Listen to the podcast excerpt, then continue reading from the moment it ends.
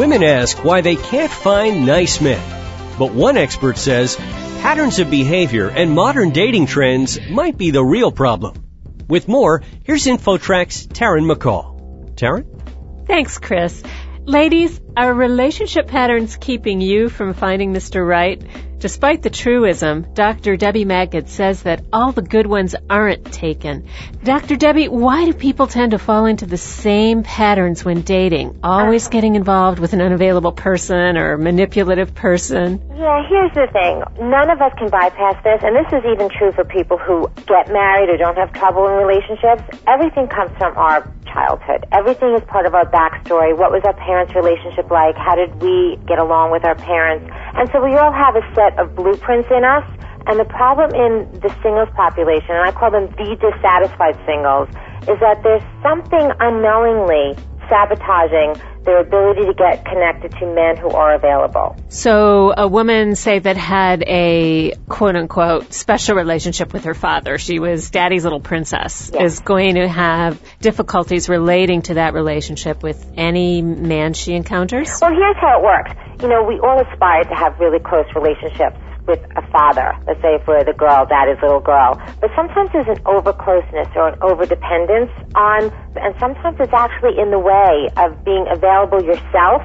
People don't want to believe. They say, but I have a great relationship with my mother. I have a great relationship. Maybe you do, but there's something that you're too attached there, that you're not really freed up. If you're married to your mother or father emotionally, then you're not really freed up for a person wholeheartedly to meet available men. And we're so used to pointing our fingers outside of ourselves. All the men aren't committable. Everyone has intimacy issues. And what I'm trying to get women to understand is that if they're attracting to them men who will not commit, it's their commitment issue.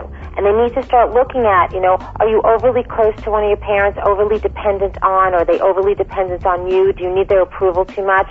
Because sometimes these very close relationships are in our way versus helping us to move on to a better relationship. What about women who are so immersed in their careers, or claim to be so, or their families, yes, that they really don't have time for dating? Yeah, that's a big red herring, you know, and I, the red herrings are the, the legitimate excuses that sound like good reasons, because for every career-oriented person, there's ten of them out there that have happy relationships.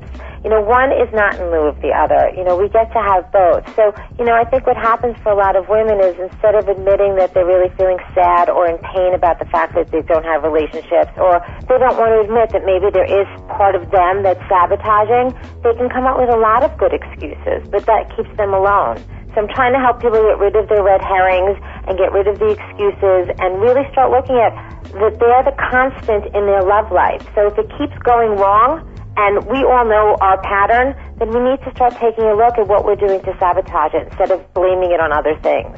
Single women, let's just say of a certain age, mm-hmm, seem to have less of an available dating pool. The conventional wisdom is that men their age are only looking for younger women. Is that something you found to be true? I don't. I don't find it to be true. I understand, you know, there are lots of studies, but I think that's another red herring. Listen, you probably know of these women, too. There are some women who keep finding love. They'll get married. If it doesn't work out, they'll get divorced. They'll get married again very quickly. Even widowed people get married again. And then there's this whole pool of single people who never can get it right. So I think it's really yet another excuse to not look at how come I can't seem to find someone, but my forty-two-year-old counterpart can. I do think it's an excuse. It's all a red herring. And I know you write about changing behavior, even if it hurts to do yeah. it, and, and you have to pretend that things are other than what they are. The act as if, yeah. You know what?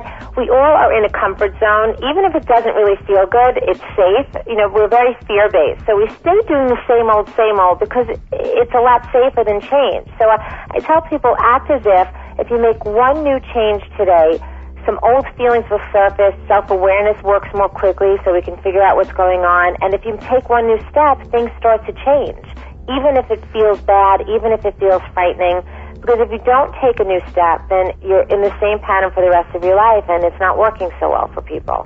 We've been talking with Doctor Debbie Magids, author of All the Good Ones Arent Taken. Thank you so much for being with us today on InfoTrack. Thank you so much for having me. I'm Taryn McCall for InfoTrack.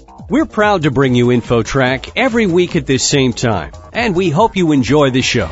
To learn more about this or previous InfoTrack shows and guests, visit us online at Talk Zone dot com. The people behind InfoTrack include executive producer Randy Meyer, reporters Taryn McCall and Roy Mackey, engineer Robert Sark, and our announcer Charlie Van Dyke. Internet services by Pear dot com. I'm Chris Whitting. We'll see you next week right here for another edition of InfoTrack.